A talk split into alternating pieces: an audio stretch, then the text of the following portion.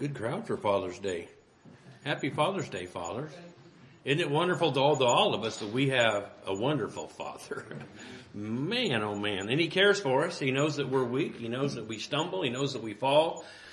He's always there to lift us up and instruct us. He's given the Holy Spirit. We talked about that this morning and dwelling within us to give us life, uh, to give us a way to live and move.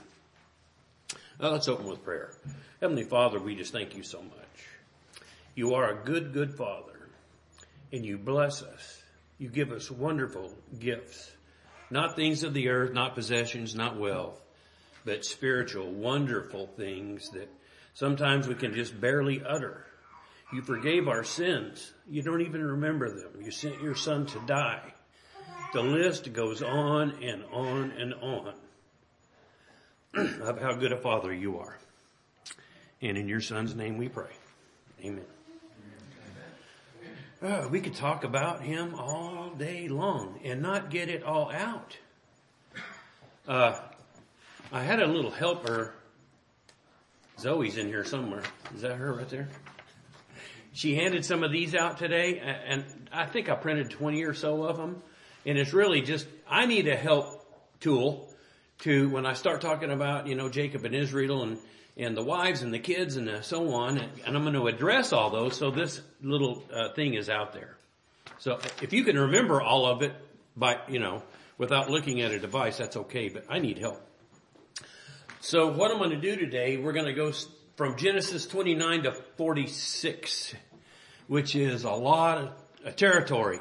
So what I've done is carved out little pieces. Now here's the other thing that I did since I want to talk about kind of Jacob and Laban uh, kind of separate, and then I want to talk about Leah separate from Rachel. Uh, so I've carved up the verses. So we're going to read a few about Rachel or Leah first, actually, and then and you'll see it. It goes back and forth. So don't lose your place in, in any one spot. We're probably going to return close to it. Uh, I guess if I title it again, it would be Jacob's troubles. Jacob had four wives and a bunch of kids. And that's usually a, a trouble, right?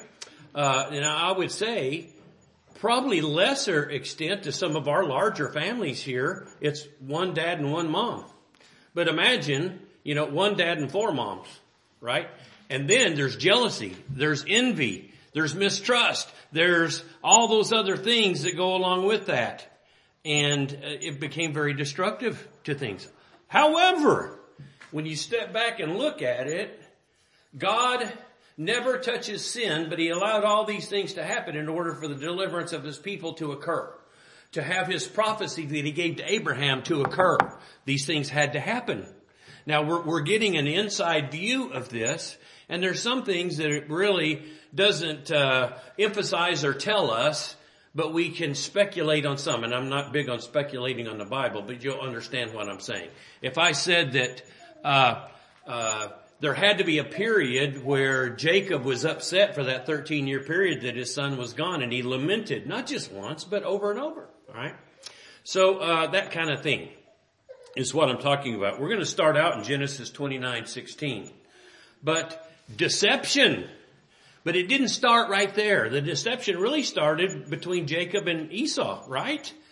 Uh, those two didn't get along. And actually, from the womb, right? Remember what happened? Jacob comes out holding the heel of his brother, and it, it, it was prophesied, you know, that the older would serve the younger and so forth. That was all godly prophecy. The way it occurred though, there was sin that occurred with it, but, uh, God doesn't touch the sin. Again, uh, Jacob, the trickster, got his brother who had no care for his birthright. So both were wrong, but Jacob used that to his advantage to get the blessing of the father with the birthright that was ignored by Esau.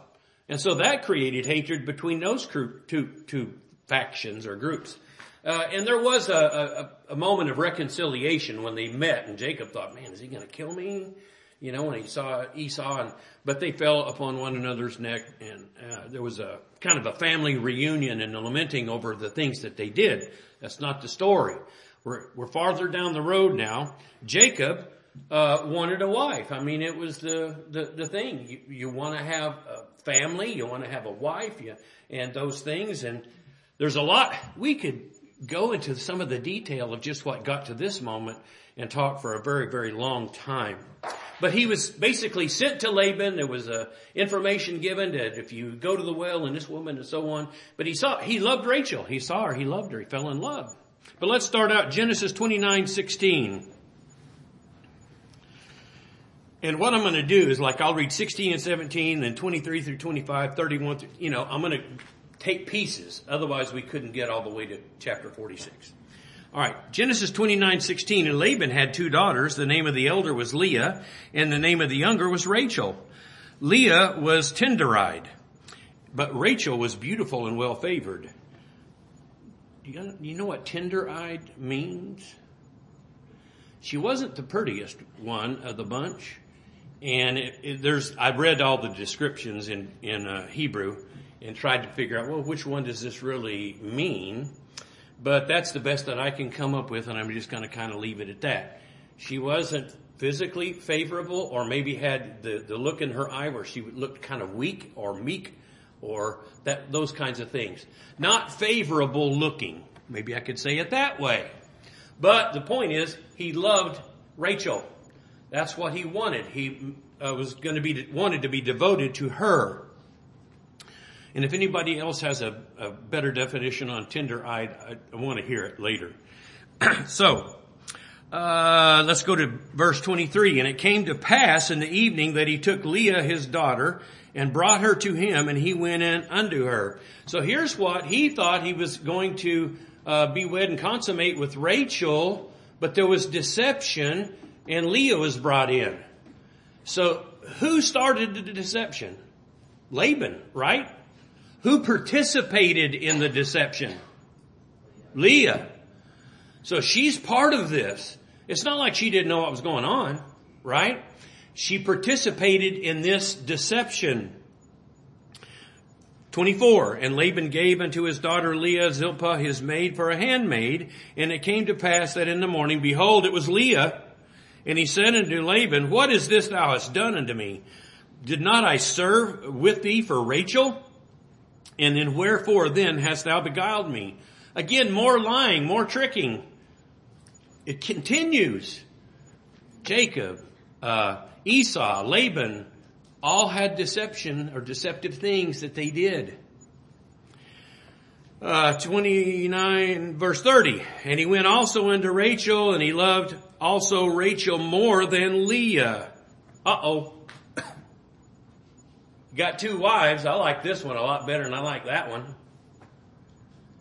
What about the children from this one compared to that one? Who does he love more?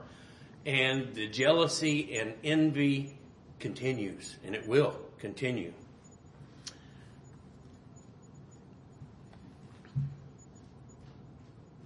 served with him yet another, uh, uh, other years. Seven other years. Verse 31. And when the Lord saw, uh, when the Lord saw that Leah was hated, he opened her womb, but Rachel was barren. So God saw it. He saw that Leah was being rejected. And it not just rejected, it uses the H word here, hated. And Rachel was barren. Verse 32, and Leah conceived and bare a son, and she called his name Reuben. For she said, surely the Lord hath looked upon my affliction. Now therefore my husband will love me. What was the purpose in her conceiving and giving a child? Only to try to attract Israel or Jacob. Right? He'll love me now. 30, uh, we're going to go to chapter 30 and verse 9. Again, I'm going to go back and forth with these characters within this story. Chapter 30 verse 9 says, uh, when Leah saw that she had left bearing, she took Zilpah, her maid, and gave her Jacob to wife. Now this is where this, this comes in and I, I used it, I used it during this formation to make sure I kept my mind right. So up here we, we have Jacob, Leah, Rachel, the two maidens that they had, and then all the offspring. So she saw that she was uh, barren or past the time of child rearing or conceiving, and then gave her maid to him. There's some familiar sounds to some of these things, to stuff that happened in the past. But uh, all these things had to come to pass in order for the word of the Lord to come to pass with all the children of Israel and then becoming tribes.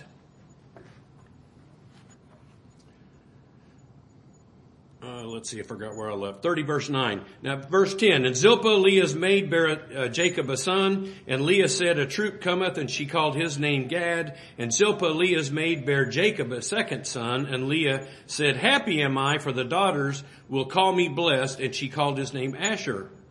She's still craving this recognition, acceptance, and other things. Now I want to back up, go to 30 verse 1, so I can talk about Rachel. So this is where it gets segmented, but I want to focus on the different characters. 30 verse 1, and it says, uh, And when Rachel saw that she uh, bare Jacob no children, Rachel envied her sister. Jealousy, envy, wanting something she didn't have. And said to Jacob, Give me children or else I die. Pretty dramatic, isn't it? Give me kids or I'm going to die. It was everything for mothers to have children. That was the thing. You wanted progeny. Uh, and oftentimes it was so they would have someone to take care of them in their older age. I mean, you can reflect back to uh, Naomi and so forth and what happened with them and losing husbands and no one to care and that kind of thing. So it was everything to have children. And uh, I'm going to die. So and Jacob's anger was kindled against Rachel, and he said, Am I in God's stead who hath withheld from thee the fruit of the womb? In other words, am I supposed to change things that God has already set into motion and make something happen that he hasn't caused? Go down to verse 6. And Rachel said, God hath judged me, and hath also heard my voice, and hath given me a son. Therefore uh, called she his name Dan. And again, that was from Bilhah the maid, not hers. Verse 7 and 8. And Bilhah, Rachel's maid, conceived again and bare Jacob a second son. And Rachel said, With great wrestlings have I wrestled with my sister, and I have prevailed. And she called his name Naphtali. You see the, what her thoughts are? I got back at her. I finally caught up. I've prevailed over her continuous envy, jealousy from one side to the other, one faction to the other. It just didn't stop with Jacob and Esau. It continued through these generations. The deception of Laban continued. Uh, the deception that Leah participated in continued. pretty crazy stuff when you think about the the the only word I can come up with, the politics, but the politics within the family. All right, we're going to go Genesis 30 now, 22. God never forgets. God still has a plan, and He's going to make this plan come to fruition through uh, through sinful people. Genesis 30, verse 22, and it says, And God remembered Rachel, and God hearkened to her and opened her womb even though Rachel had some uh, problems with her motives and her other things, she still had this craving to have her own children. And it is a very strong desire to do that. God heard that. Uh, seems like there was another woman in the Bible that was barren and prayed and prayed and prayed and even was accused of being drunk while she was praying by Eli. And she produced Samuel. A promise was given. All right, so God hears. All right, verse 23, and she conceived and bare a son and said, God hath taken away my reproach. And she called his name Joseph and said, the Lord uh, shall add to me another son. So now she has one of her own offspring and, uh, later she conceived again. And the sad part of that is, uh, with Benjamin, Rachel named him before she died, but Jacob changed the name. Uh, I forget the other name. I didn't keep that, that verse in here. But he changed the name to Benjamin. So that was the youngest of all the twelve. Also of the favorite wife and brother to the favorite son. And I keep using those words on purpose because this jealousy continues. Now go to chapter 37. We're going to jump a few now. Verse 2. These are the generations of Jacob. Joseph, being 17 years old, was feeding the flock when his brethren, uh, with his brethren, and the lad was uh, with the sons of Bilhah, the maid, and with the sons of Zilpah, the maid, and his father's wives. So they were actually described separately. And his father's wives, and Joseph brought unto his father their evil report. Now Israel loved Joseph more than all his children. That's a tough thing to swallow. It, it, you know, I've, heard that question posed to different people. Who's your favorite kid? I, I know I couldn't get an answer out of either one of those, or or Zach, or Odessa. I see her there now. How, how do you have a favorite kid? They're all different. I like my kids differently. I love them both the same, but I love this one for these characters and things that they do, and I love this one for what they do. And you know what I'm saying? To me, there's not a competition. Oh, I love this one so much more than that one. But there was apparent things, and it says, God wouldn't have put it here if it wasn't true. Israel loved Joseph more than all his children. And again, you go back. He wanted Rachel. He worked seven years and he was deceived and all of that. It was part of his heart. He wanted her and he wanted children. Finally got the children. And now that favoritism followed. All right, maybe I'm overselling this because he was the son of his old age and he made him a coat of many colors. And when his brethren saw that their father loved him more, they, it was apparent than all his brethren, they really didn't like it very much. No, they hated him and could not speak peaceably to him. This was deep. This jealousy, avarice, uh, all born of deception and just produced really bad things. And Joseph dreamed a dream and he told it to his brethren and they hated him more. And he said to them, Hear, I pray you, this dream which I have dreamed. For behold, we are binding the sheaves in the field, and lo, my sheaf arose and stood upright, and behold, your sheaves stood round about and made obeisance to my sheaf. And his brethren, oh, they didn't like that. His brethren said to him, Shalt thou indeed reign over us? Shalt thou indeed have dominion over us? And they hated him yet the more for his dreams and for his words. This hate thing is coming up a lot right here that God's describing. He dreamed yet another dream and told it his brethren and said, Behold, I've dreamed a dream more, and behold, the sun and the moon and eleven stars made obeisance to me. And he told it to his father and to his brethren, and his father rebuked him and said unto him, what is this dream that thou hast dreamed? Shall I and my mother, excuse me, and my brethren indeed come to bow down ourselves to thee? Uh, bow down thyself, myself. Let me start over. I'm trying to get a drink and read. Thy brethren indeed come to bow down ourselves to thee to the earth. And his brethren envied him. There's another jealousy, envy type word, but his father observed the saying. Jacob took note of it. He didn't know exactly what the meaning was or some other thing, but he observed the saying. And his brethren went to feed their father's flock in Shechem. Israel said to Joseph, do uh, not thy brethren feed the flock in Shechem? Come, and I will send thee unto them. And he said, Here am I. And when they saw him afar off, even before he came near unto them, they conspired to slay him. They didn't just hate him. They wanted to kill him. That's how far their jealousy had taken them. And they said one to another, behold, this dreamer cometh. And I could hear that just being said with spite and envy and, you know, all those things. Come now, therefore, let us slay him and cast him into some pit and we will say some evil beast hath devoured him and we shall see what will become of his dreams. So let me ask this question. Were they an enemy of Joseph? Yep. Let me ask you another question. Were they an enemy of Jacob? Yes. You can't think, want to do, conspire to do that with also not having regard for the Father. Correct? Okay.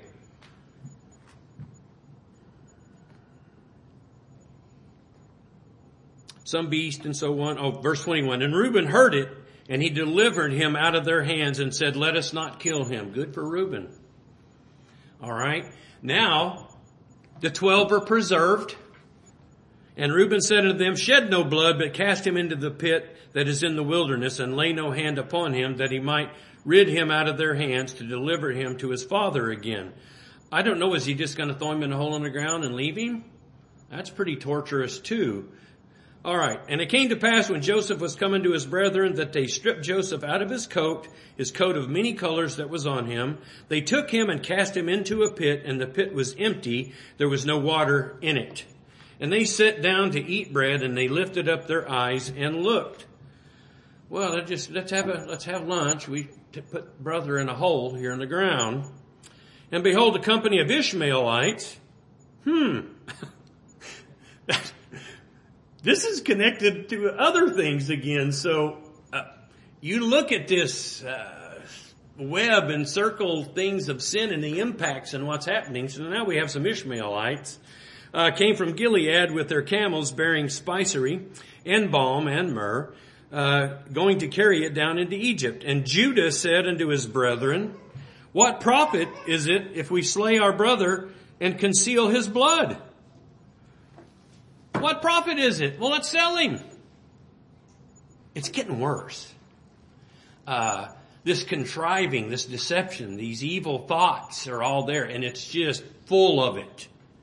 But God knows what's going on. God never touches sin and he will use the results of man's sin in order, he will still get his, uh, uh, prophecy's not the right word. His plan will come to be his declarations. He has things that we don't even know what his will is. But you can see some of this now. His will will come true. Let us sell him to the Ishmaelites and let not our hand be upon him. Oh, that'll save us. For he is our brother and our flesh and his brethren, uh, and his brethren were content. They were, they're okay with that. But look, our hand is not upon him. Well, we can get away with it. Now, we just stripped him of his coat. Uh, they haven't got to the deception of the father yet. And we're going to sell him and our hands are clean. Kind of like David, right? I'll just send, uh, him to the front line and they'll kill him and, and I'm okay. I'm not a murderer. So quickly do these folks think that they can get away with murder and God doesn't see it. Verse 28, and there passed the Midianites merchantmen and they drew and lifted up Joseph out of the pit and sold Joseph to the Ishmaelites for 20 pieces of silver. Well, that's very close to something else. Right? So what I'm also drawing this conclusion, and you've already know this, is that Joseph was a type of Christ. Being hated of the brothers. Now, who hated Christ? Well, you'd like to say Sadducees and Pharisees, but it's everybody. All sinners hated Christ. All sinners hate God until we're changed, until we see and repent of those thoughts and what the mind really is, and then want to do things a new and better way through the indwelling of the Spirit. Salting for silver. And Reuben returned unto the pit, and behold, Joseph was not in the pit, and he rent his clothes. Now he's upset. And he returned unto his brothers, or brethren, and said, The child is not. Uh, and I, whither shall I go? And they took Joseph's coat and killed a kid of the goats and dipped the coat in blood. And they sent the coat of many colors, and they brought it uh, to their father and said, This we have found. Dad, sad. Uh, we found this coat. It's got blood all over it. You know what must have happened. You know, I can imagine all the other work. There was a, a bunch of them there, right? Ten there that participated in this thing. This we have found and know now whether it be thy son's coat or no. Yeah, they did. First of many, well, not the first of many lies, continuing lies. And he knew it and said, it is my son's coat. An evil beast hath devoured him. Joseph is without doubt uh, rent in pieces. And Jacob rent his clothes and put sackcloth upon his loins and mourned for his son many days. Actually mourned for his son for 13 years. How many times do you think the conversation came up, maybe week by week or year by year, uh, uh, Jacob lamenting over the loss of his son? And in the way that he thought he was destroyed. In the conversations coming up around the family dinner table. Well, they didn't have tables, but you know what I'm saying. How many times did they have to back up that lie? It's one of my favorite things from my uncle uh, Jack. I don't know if y'all knew him or not.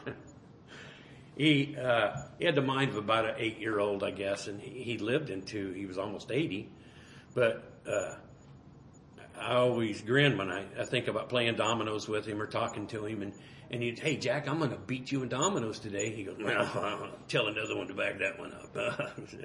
and he had, and that's what he would say. And you'd say, oh yeah, tell another one to back that one up. Cause he, he, in his simple mind even knew one lie is going to cause another to back that up and it gets bigger and bigger. And then I know people that have done that and you, you watch them and you go, you know what? I remember what you said three conversations ago and it contradicts what you're saying now. You can't even keep up with your own lies coming out of your mouth.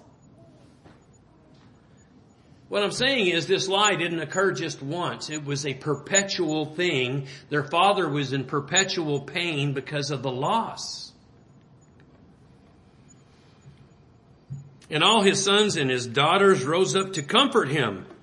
All the sons rose up to comfort him, the ones that caused the demise.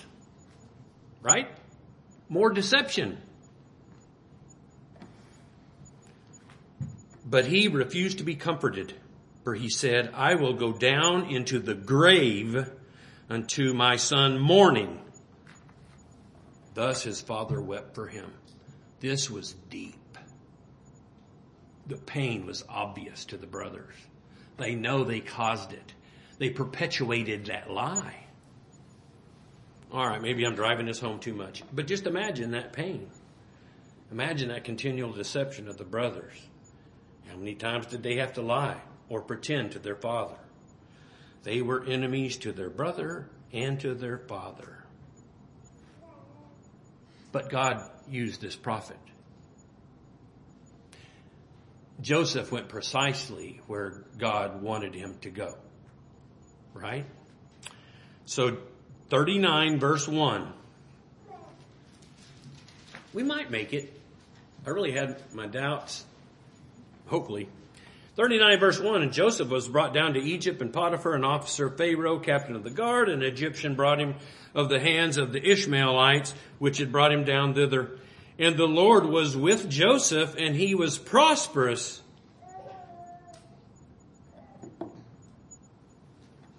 Everything that Joseph did was blessed. He went to a pit. He was in prison.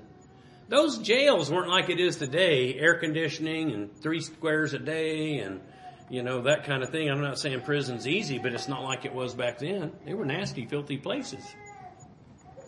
But he was recognized and brought up to different offices. And he was prosperous man and he was in the house of his master, the Egyptian. Uh, we're going to go to 41, but we know what happened in Potiphar's house and uh, Potiphar's wife wanted him and so forth. And uh, Joseph was still honorable. He was an honorable man, not like his brothers.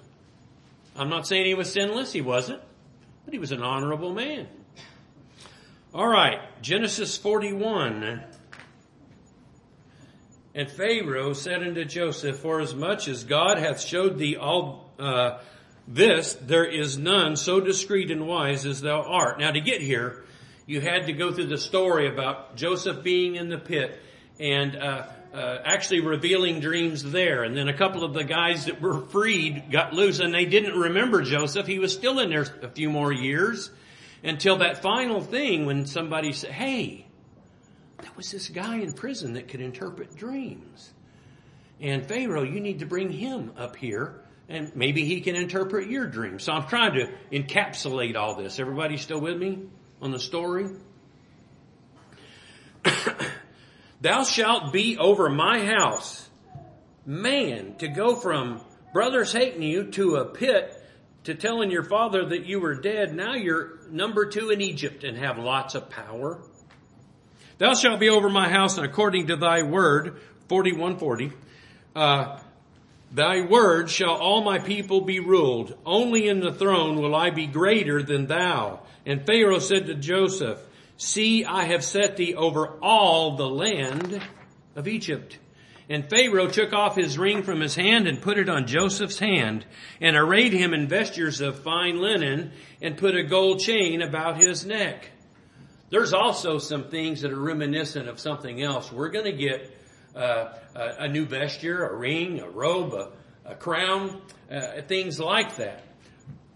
Pharaoh's not holy and he's not God, But there's things here, gifts given to someone in authority, and we will be given gifts and placed in authority, prophets, priests, and kings. And he made him to ride in the second chariot which he had, and they cried before him, bow the knee, and he made him ruler over uh, all the land of Egypt. And Pharaoh said unto Joseph, I am Pharaoh, without thee shall no man lift up his hand, or foot in the land of Egypt. In other words, you're going to direct it all. You're going to get them to get the corn, to build the, uh, the storehouses, to do all these things. You're going to run it all. Nobody's going to do anything without your permission. That's a lot of power. Uh, 42, Genesis 42. And Joseph was the governor over the land, and he, it was that sold to all the people in the land. And Joseph's brethren came and bowed down themselves before him with their faces to the earth. So that famine hit also outside of Egypt and people were seeking food, seeking stores and uh, uh, things to preserve their life. And Joseph saw his brothers and he knew them. It just means he recognized them. He knew exactly who they were. I've often thought about what would I think immediately? He's got all the power. You know, all he had to do was point, kill him. It would have been over. He had that much power. Uh, he might not even have to say a word. Maybe he could just point and nod. I, I don't know. But I'm telling you, he had the power to do anything he wanted to them he knew them, but made himself strange unto them, and uh, spake roughly unto them, and he said unto them, Whence come ye? I'm trying to do the rough part. And they said, From the land of Canaan to buy food. And Joseph knew his brethren, but they knew not him. And Joseph remembered the dreams which he dreamed uh, of them, and said unto them, Ye are spies, and uh, to see the nakedness of the land ye are come. And they said unto him, Nay, my lord, but to buy food uh, are thy servants come. We are all one man's sons. We are true men and no spies. Were they true men?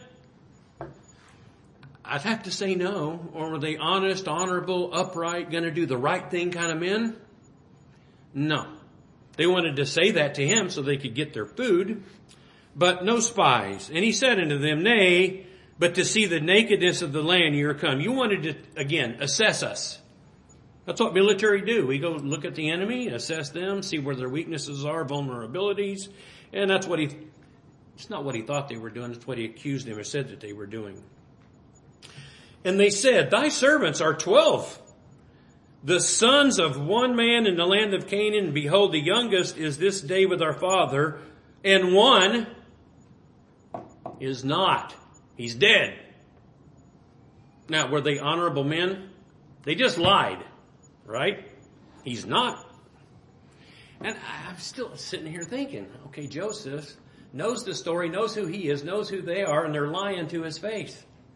He's standing right in front of them. And Joseph said unto them, That is it that I spake unto you, saying, Ye are spies. Hereby ye shall be proved by the life of Pharaoh. Ye shall not go forth hence, except your youngest brother come here. That's some leverage. But bring your youngest brother unto me, so shall your words be verified, and ye shall not die. And they did so. Hey, prove to me what you're saying. Show me your little brother.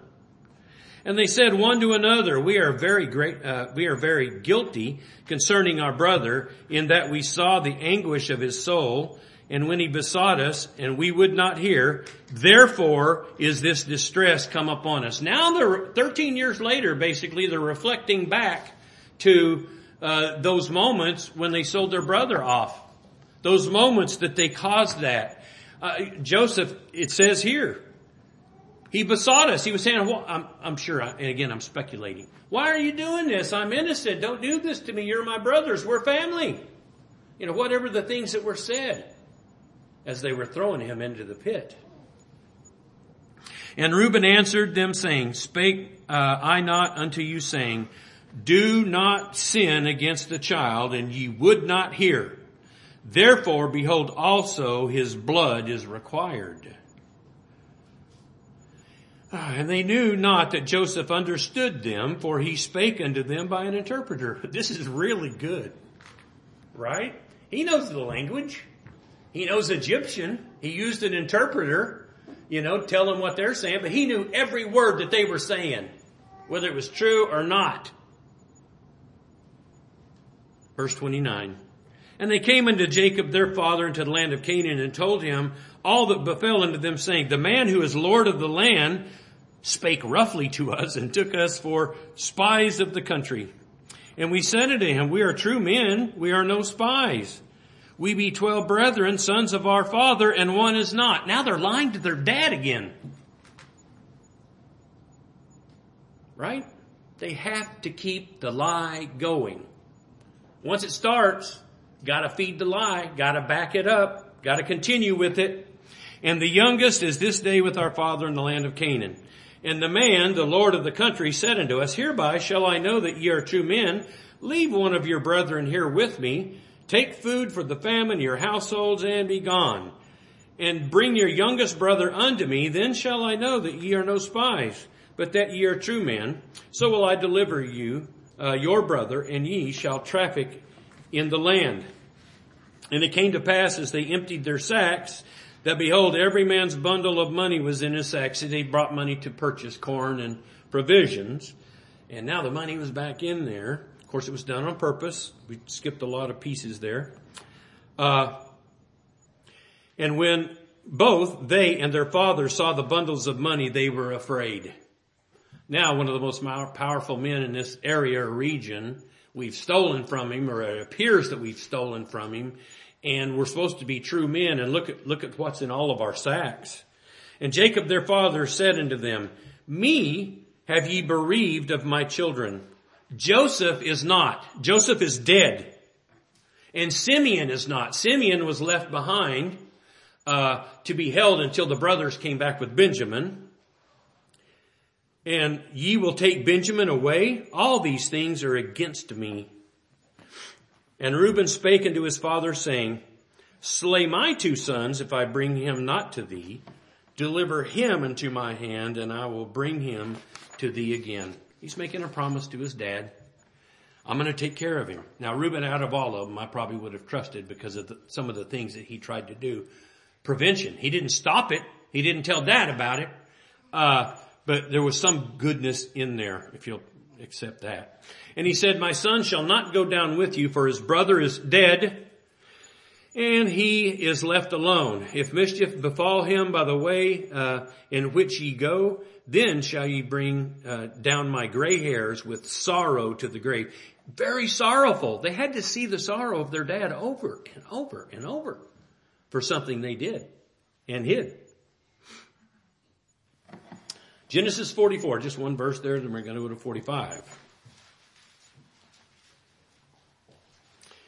So when they went back and they searched and began at the eldest and left of the youngest, and a cup was found in Benjamin's sack. So this was put in the sack of stores or food. And again, it looked like they were stealing.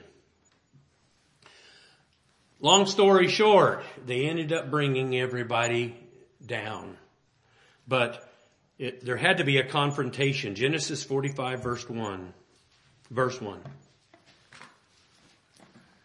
Joseph could not refrain himself before all them that stood by him, and he cried, Cause every man to go out from me, and there stood no man with him, while Joseph made himself known unto his brothers. I often again wondered what this moment was like. And he wept out loud. The Egyptians and the house of Pharaoh heard. And Joseph said unto his brethren, I am Joseph. Doth my father yet live? And his brethren could not answer him, for they were troubled at his presence. So now at that moment, they're there before second in command of all of Egypt, had all the power over them. They deceived time after time after time. They recognize him, who he is, and I'd be pretty speechless too. There was a time or two that I got caught doing something and I didn't know what to say to mom and dad other than I did it. Now it's easy to say that after you're caught, right? Not as easy to say that before you're caught.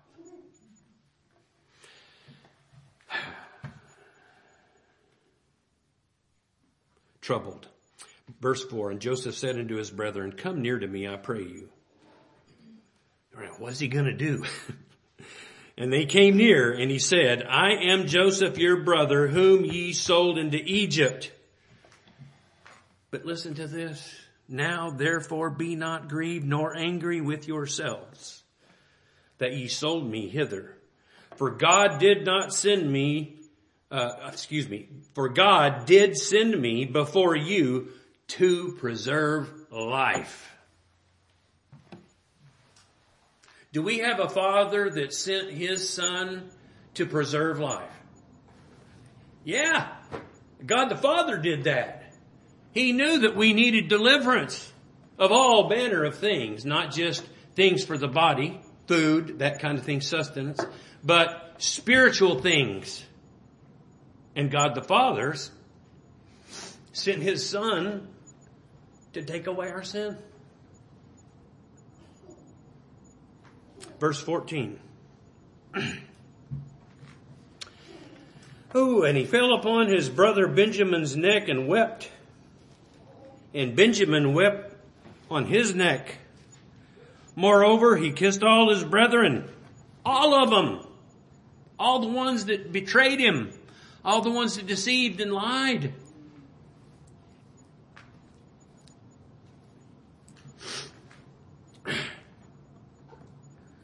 Kissed all his brethren and wept upon them, and after that his brethren talked with him.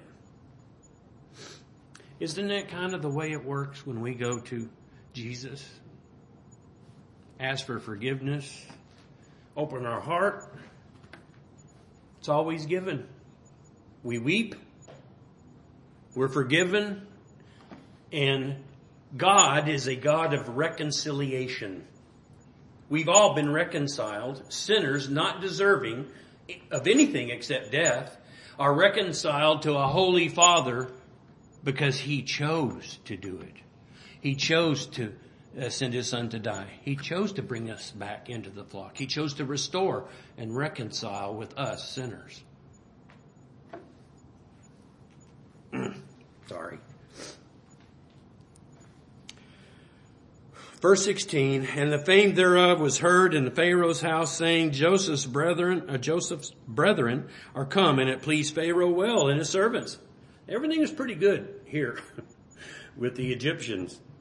Okay, let's go to chapter 46 verse 3.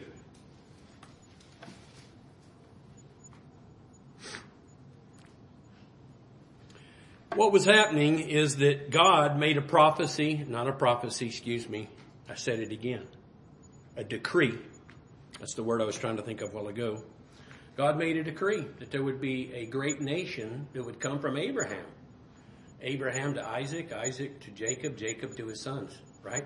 and then there would be a great nation. Where did that nation come from? Egypt. It was delivered later. I am God, the God of thy father. Fear not, go down into Egypt, for I will there make thee a great nation. God's talking to Jacob.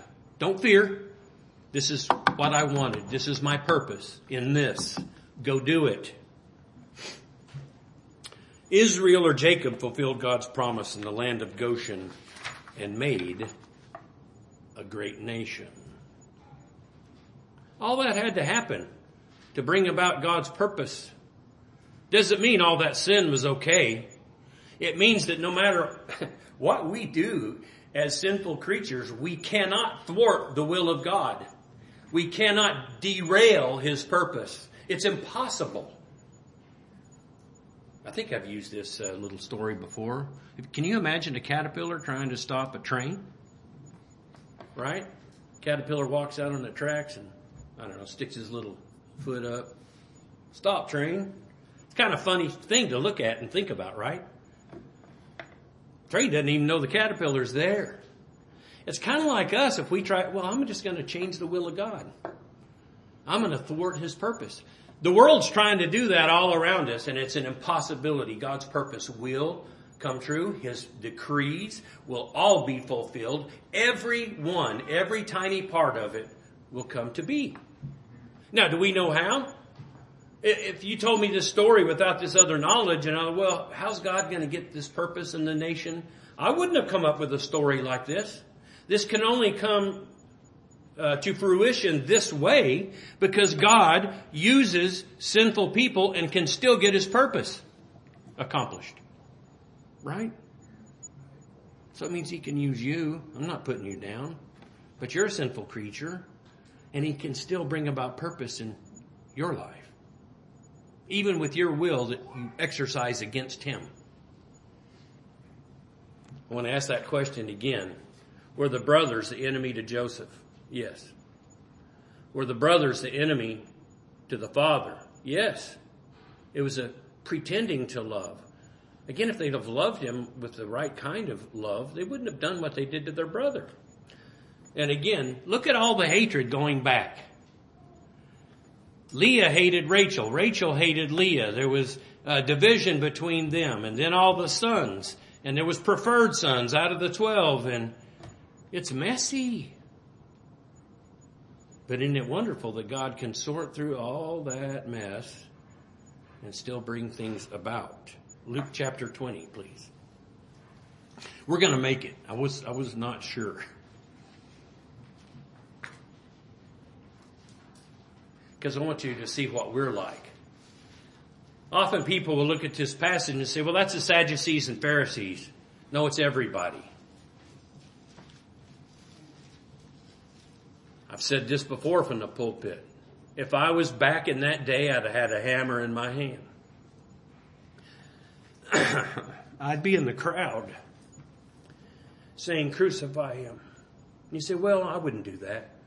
Well, then you'd be passive and silent, not defending Christ, because there was no one there to defend him. So all that were before the cross were guilty.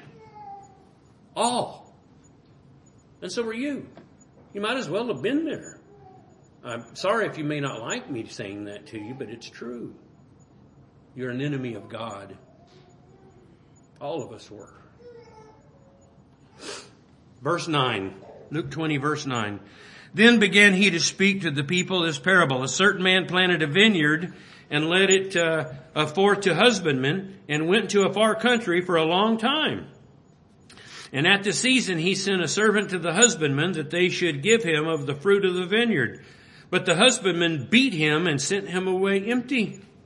And again he sent another servant and they beat him also. And this could be reminiscent of prophets and so forth because prophets were slaughtered. There were times that, uh, that kind of shameful things happened. And again he sent another servant and they beat him also and treated him shamefully and sent him away empty. And again he sent a third and they wounded him also and cast him out. Then said the Lord of the vineyard, what shall I do? Now see, God doesn't have to ask a question of himself like that. What am I going to do now? But God's got a plan. This is a story. What shall I do? I will send my beloved son. It may be they will reverence him when they see him. But this is written in a way that God may or may not know, but it's not, that doesn't work that way. God knew. He knew that they would reject him. He knew that they would slay him. And that was the purpose in all of this to bring about the offering and sacrifice of Jesus willfully, then so we could have life. But when the husbandmen saw him, they reasoned among themselves saying, this is the heir. Come let us kill him that the inheritance may be ours. So they cast him out of the vineyard and killed him. What therefore shall the Lord of the vineyard do unto them? Think back to the brothers. Slaying their brother, so to speak. And if they, even if they didn't kill him, did they have the intent? It proved it with the words, we're gonna kill him. Reuben saved him from doing that, but they had that intent for the heart. So they were murderers. Doesn't matter how you look at it, even if it wasn't physical death. He shall come and destroy these husbandmen and shall give the vineyard to others. And when they heard it, they said, God forbid. And he beheld them and said, what is this uh, then that is written? The stone which the builders rejected, the same has become the head of the corner. He, Jesus Christ, was that stone. Whosoever shall fall upon that stone shall be broken. But on whomsoever it shall fall, it will grind him to powder. And I don't think they like that very much. Because verse 19 says, And the chief priest and scribes the same hour sought to lay hands on him. That wasn't to have a good time. They wanted to kill him. There were several instances where they tried to take our Savior's life. And it was impossible. No one ever took his life. Ever. He gave it. Big difference. Big difference. He, of his own volition, went to the cross, became sin, so we could have life. So life would be preserved. Right? What was the purpose with Joseph? God wanted to preserve life. God did send me before you to preserve life. And God did the same thing with Jesus, our Savior. We could have been those brothers and sisters that denied Him, uh, lied, deceived. We all deserve punishment. But Jesus sent His Son to save us and forgave us from all those things all those tragic things. It's a wonder to be to look, to be able to look into some of the, some of the decrees of God and go, wow, that is wonderful. I don't know how God does it. I don't understand it, but He has this uh, ultimate power, this omnipotent thing to make things come to be as He said. And He will. It can't be changed or thwarted. All these people around out in the darkness that's out there, we talked a lot about that this morning. They can't do a thing to stop God. No, nothing. God will preserve his people. Now, uh, does that mean you're not going to die physically? No, that doesn't mean that at all. There's going to be a lot of martyrs. Read Revelation. Many, many, many. But you're preserved spiritually for an eternity because of the price that was paid that you couldn't. May God bless you.